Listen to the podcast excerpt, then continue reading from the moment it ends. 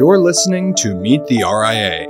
In this special podcast edition of the show, you'll get expert insight from some of the top registered investment advisors in the country. Here's your host, Jenna Dagenhart, and today's special guest, Michael Henley, founder and CEO and private wealth advisor at Brandywine Oak. Brandywine Oak has grown to $1.5 billion in assets under management. Joining us now to talk about tax tips and the advice that guided him as he founded the firm is Brandywine Oak CEO and private wealth advisor, Michael Henley.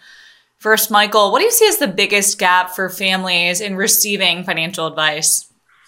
Thanks, Jenna. It's an honor to be with you. I appreciate the opportunity. I would say that the biggest gap for families as it relates to investment advice is really on the tax side. What we've observed is that Wall Street at large focuses a bit too much on performance and not enough focus on after-tax returns. When the return that, Jenna, you and I get to keep is actually our after-tax or take-home return, not the before-tax return.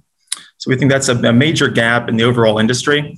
I'm kind of focusing on the tax side of it. Yeah, you're very passionate about taxes. Could you share a little bit more about why your RIA started a tax preparation business alongside the RIA last year in 2021? Absolutely. So what we found was that very often in reviewing clients' tax returns, so every year we'd review client tax returns and identify errors that their accountants were making. So as a way to kind of solve all of our clients' money problems, we said, okay, let's kick off a tax practice with a local CPA. It's now grown to 4 or 5 accountants beneath him, but that's been a way to help really solve all the clients' tax problems as well. And we often say to clients that, you know, investments by and large are a matter of opinion, where taxes are a matter of fact. It's just math, basically.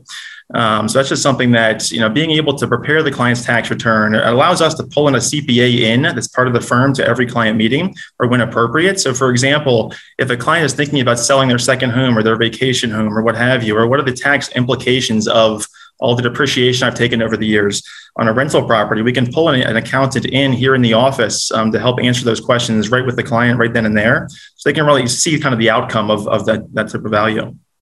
Finally, Michael, obviously you're doing something right if people are trusting you with $1.5 billion. Have you followed any tried and true advice or wisdom since coming into the industry? So I would say that I've had a lot of great mentors over the years. So I try to kind of give that back and mentor myself, whether it's college kids trying to get into the industry or what have you. But the three things that I have personally always kind of lived by since coming into the industry are one, you know, outwork your competition. Work ethic cannot be substituted in this industry. You have to put in the work, especially early on. The second thing is basically be a student of the industry. Continue to learn. This is a nonstop industry. The more you can kind of stay on top of trends and kind of what's going on, the better.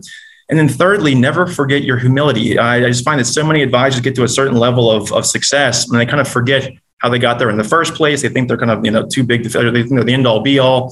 You really can't let your ego get in the way. So I think kind of staying humble is something that I think is almost an ongoing work in progress.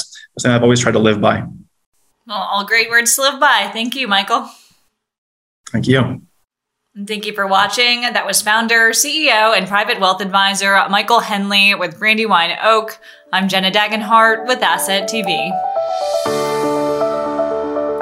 Thank you for tuning in to Meet the RIA. Be sure to visit AssetTV.com, your source for financial news and information, and to check out our other additional episodes of Meet the RIA.